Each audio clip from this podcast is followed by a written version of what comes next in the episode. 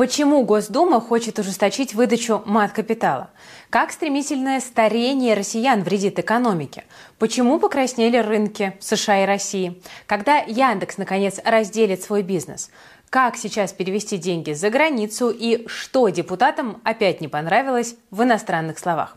Обсудим эти и другие темы прямо сейчас. С вами, как всегда, Кира Юхтенко. Это ежедневный обзор новостей от команды InvestFuture. У нас с вами много интересного, так что обязательно досматривайте видео до конца. Ну и, конечно, не жадничайте и не забывайте поставить лайк и оставить комментарий. Ну и обязательно подпишитесь на наш канал, если вы еще не подписаны, чтобы не пропустить самое важное и чтобы повышать свой доход вместе с нами.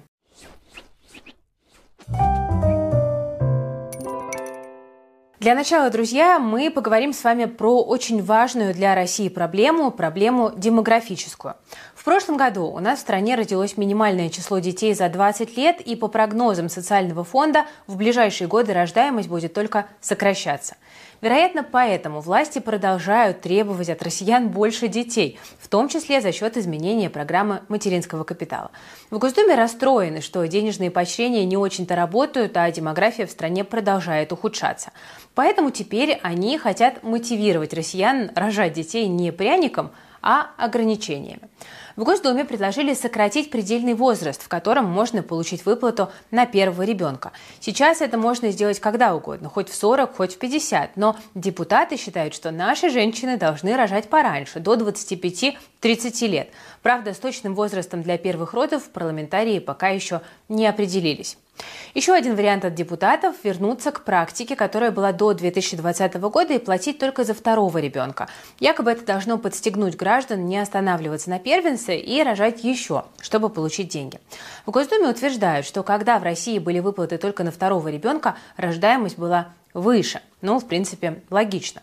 Честно говоря, немножко сомневаюсь в том, что это сейчас сработает. Все-таки люди не очень любят, когда их к чему-то мотивируют через ограничения. Хотя могу ошибаться. Может быть и сработает. Кстати, где точно не обрадовались новые идеи депутатов, так это на рынке недвижимости, потому что эксперты уже заявили, что это негативно скажется на количестве сделок по покупке квартир. Как вы понимаете, львиная доля выплат по мат-капиталу тратилась именно на жилье, а сокращение числа сертификатов приведет и к сокращению сделок считают специалисты. Несмотря на усилия властей, сами россияне, судя по всему, не слишком-то и торопятся демографию налаживать. Вот из свежих новостей продажи противозачаточных таблеток в стране достигли максимума за 6 лет. В сравнении с прошлым годом таких препаратов купили больше аж на четверть. Так что опасения депутатов вполне можно, в общем-то, понять. Население страны действительно становится все более возрастным. Об этом, кстати, говорят и свежие данные Росстата. По прогнозам, через 20 с небольшим лет доля пожилых граждан в России достигнет рекордных 27% населения. Это почти 40 миллионов человек. Но справедливость ради старение населения – это проблема не только российская, но и у нас она тоже есть.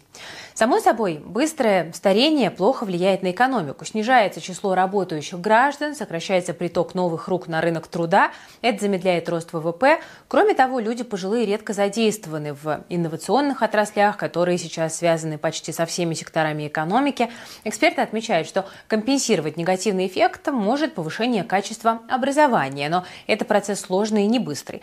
Плюс есть надежда на мигрантов, но в таких условиях их нужно будет все больше и больше. В общем, ситуация, мягко говоря, довольно непростая. Кстати, любопытная деталь. Согласно свежему опросу, в среднем россияне начинают ощущать себя старыми в 70 с небольшим лет. Мне не очень нравится это слово, но вот оно приводится в вопросе. Причем, чем лучше здоровье у человека, тем дольше он не чувствует наступления вот той самой старости. При этом половина опрошенных, называющих себя пожилыми, еще сами не достигли возраста, который считают преклонным. Эксперты называют такую ситуацию преждевременным старением. Такая вот история. Ну а вы, друзья, как считаете, в каком возрасте наступает вот та самая старость и что, по-вашему, делать с низкой рождаемостью в стране? Сработает ли заход через ограничения или наоборот, лучше выплаты увеличить? Давайте обсудим в комментариях. Тема действительно довольно животрепещущая.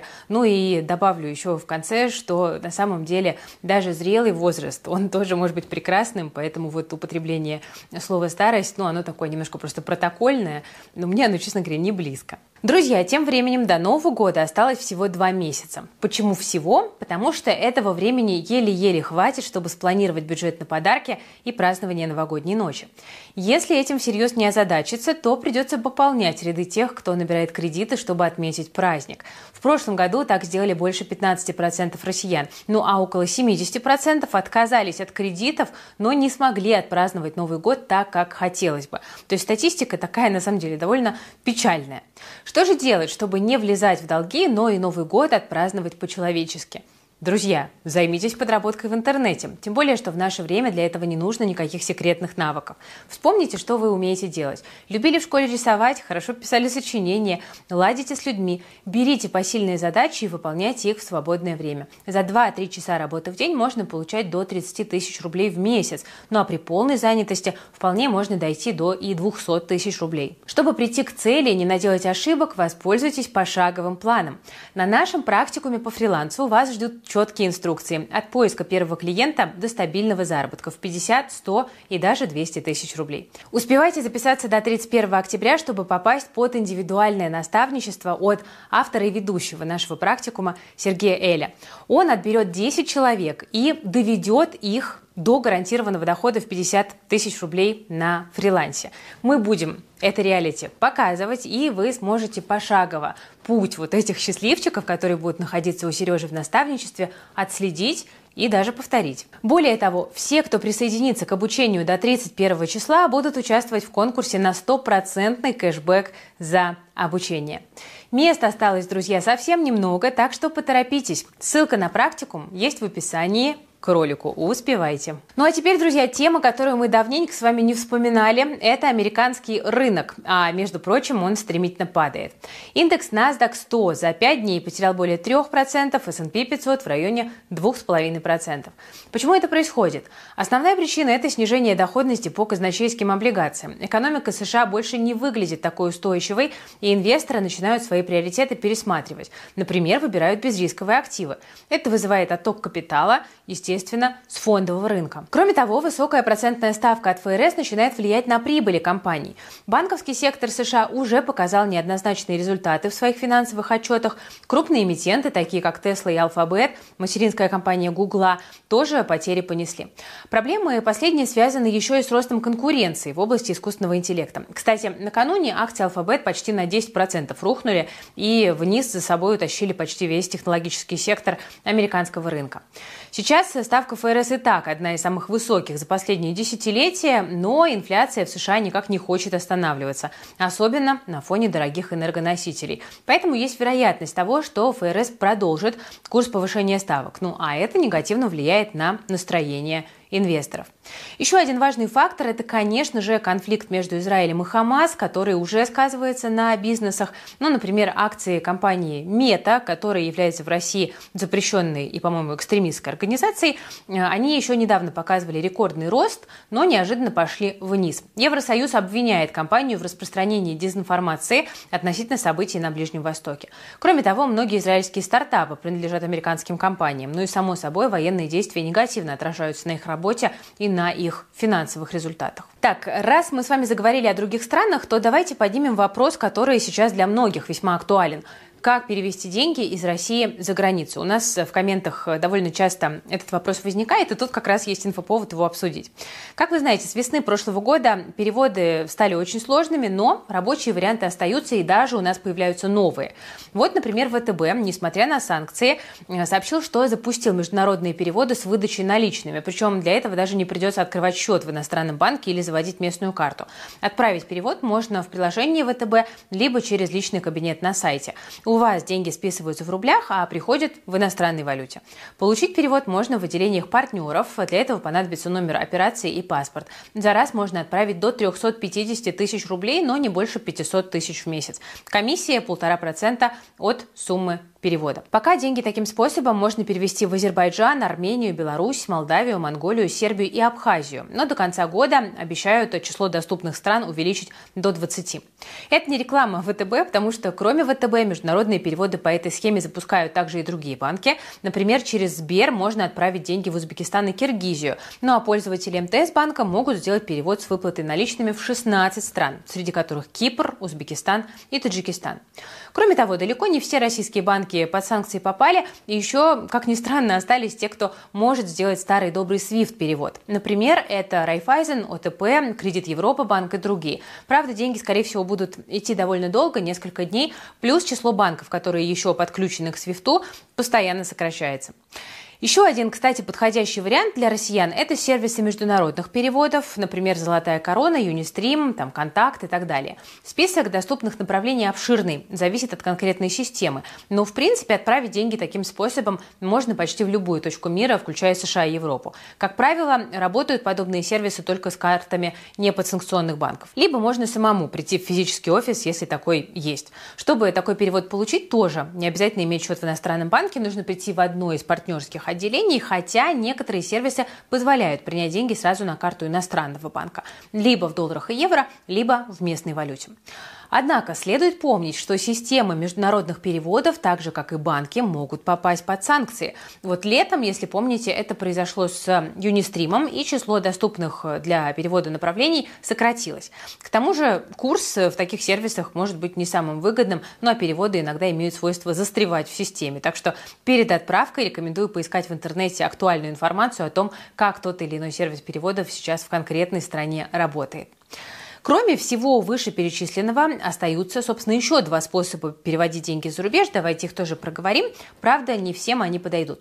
Первый вариант – это открыть счет в иностранном банке, например, там Турция, Грузия, Армения. Но для этого придется либо самому в другую страну ехать, либо использовать посредника, на которого можно оформить доверенность. Тут, сами понимаете, сразу и новые расходы, и дополнительные риски.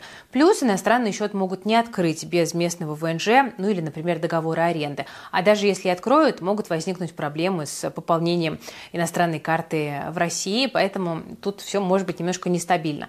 Ну и второй вариант – это крипта, ну а конкретно стейблкоины. Это монеты с устойчивым курсом, которые чаще всего привязаны к доллару, ну, например, USDT. По сути, это тот же доллар, да, но только на блокчейне. Курс один к одному. Можно купить стейблкоины на криптобирже и сразу перевести деньги, либо воспользоваться офлайн или онлайн обменниками. Но тут есть свои подводные камни, потому что этот способ может показаться сложным для тех, кто криптой никогда не пользовался. К тому же популярные криптобиржи постепенно ограничивают возможности для россиян. Ну, вот надеюсь, что такая наша подборка будет для вас полезной, потому что, правда, вопросов э, много, периодически прилетает. Э, кстати, как вам вообще такие материалы? Не знаю, может, вы хотите узнать, как из России оплачивать покупки в зарубежных интернет-магазинах, там, онлайн-сервисах. Мы можем тоже рассказать. Пишите в комментариях, и если будет достаточно запросов, то мы обязательно подробную инструкцию для вас подготовим. Ну а сейчас, друзья, давайте-ка мы перейдем к новостям российского рынка. И здесь картина на самом деле похожа на то, что происходит в США. Индекс Мосбиржи за сегодняшний день потерял более 1%. К вечеру он был в районе 3220 пунктов. В минус ушли акции практически всех крупных и средних компаний.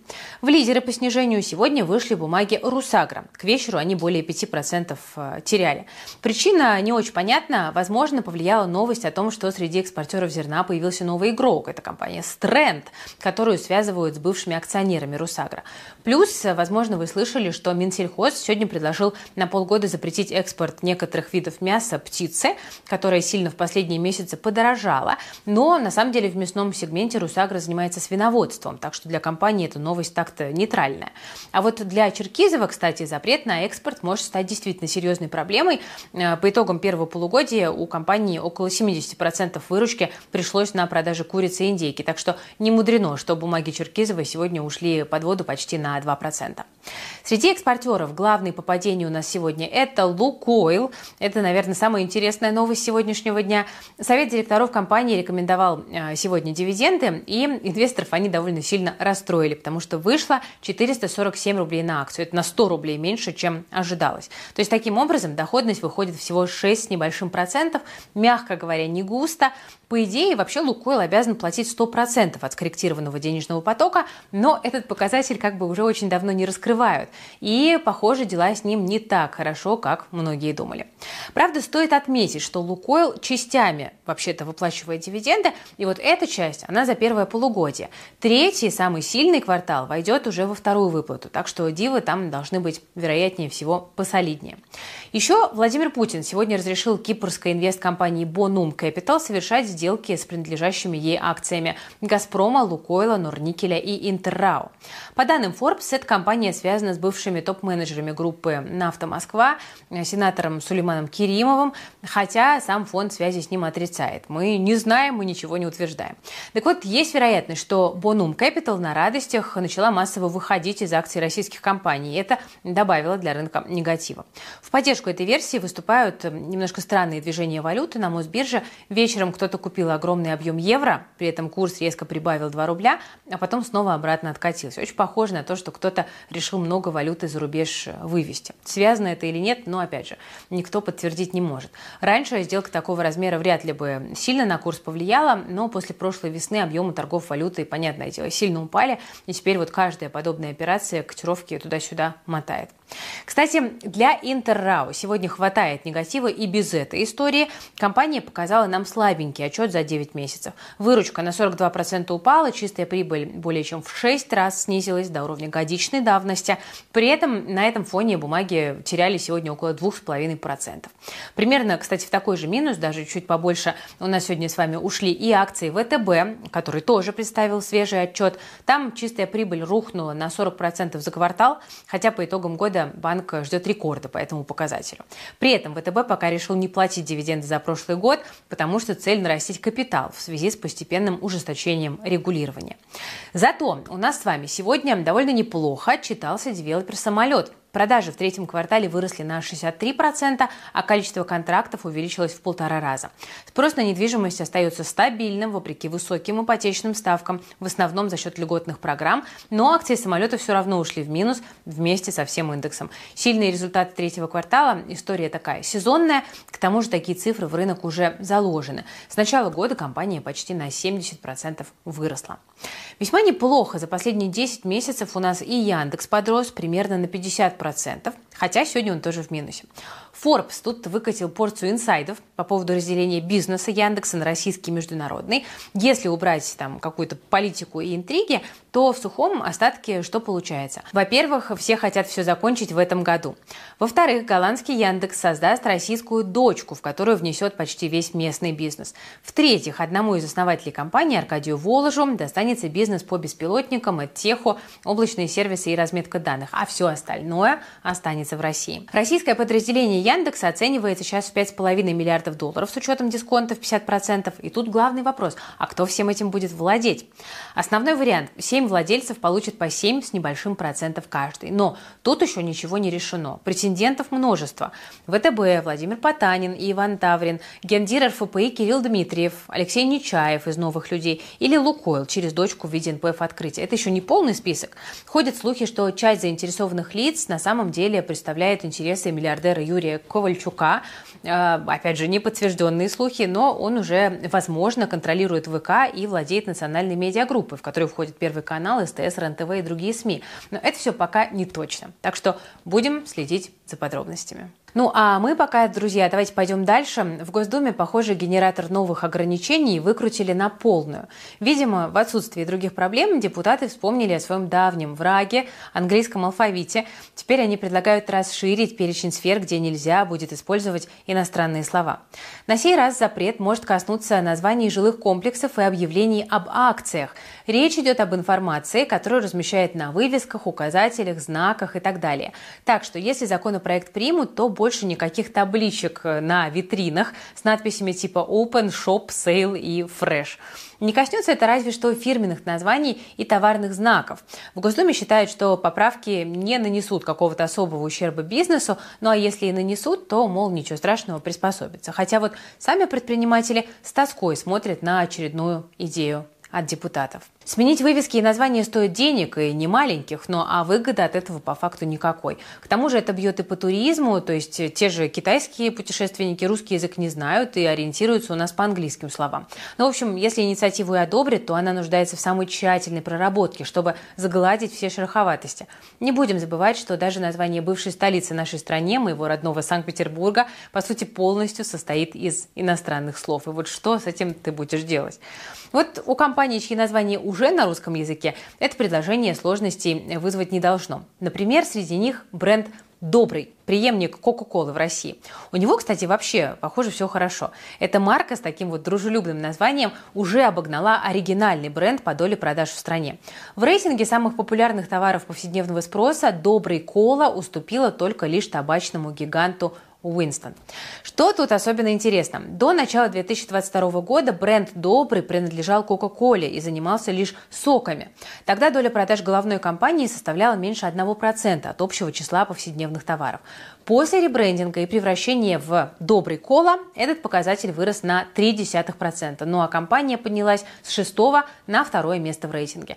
Видимо, свою роль тут сыграло то, что новый напиток уж очень похож по вкусу и внешнему виду на оригинал. Это создало у покупателей уверенность, что перед ними полноценный преемник и дало доброму фору перед остальными вариантами колы. Ну а с 2022 года в России появилось огромное количество таких вариантов. Ну, такой вот продукт продуктивный ребрендинг у этой компании получился.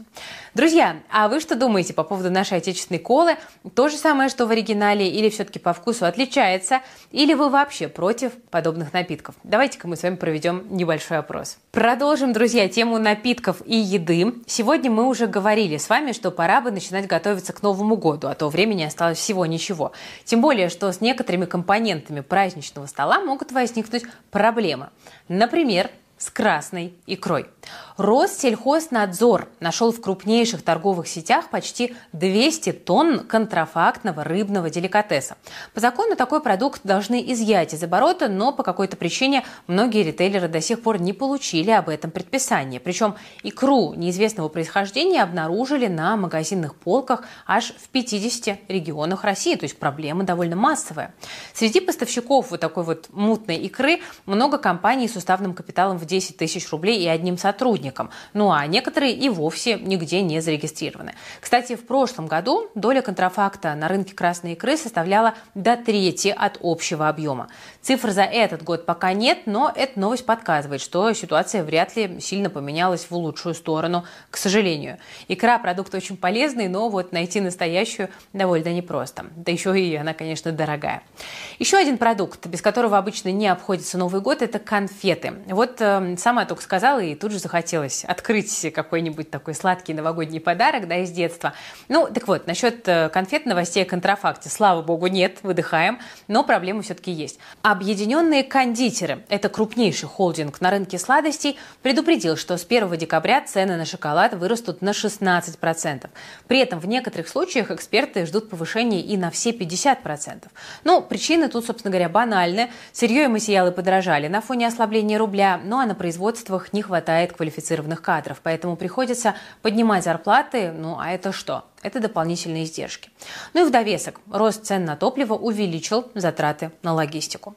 В общем, друзья, если не хотите омрачать себе новогодние праздники, то внимательно выбирайте красную икру, чтобы не напороться на контрафакт, и заранее закупитесь сладостями, чтобы потом не пришлось переплачивать. Друзья, в завершении выпуска у меня к вам важный вопрос. Вот не устали ли вы еще от бесконечных телеграм-каналов, где рассказывают про несуществующие скидки на путешествия? Мне постоянно такие посты скидывают, и они меня расстраивают, потому что ради кликбейта очень многие ребята предлагают там типа отправиться на Мадагаскар за 21 тысячу рублей или поехать в Тунис за 19 тысяч рублей всей семьей, а то и вовсе выдумывают системы каких-то льготных путевок за рубеж.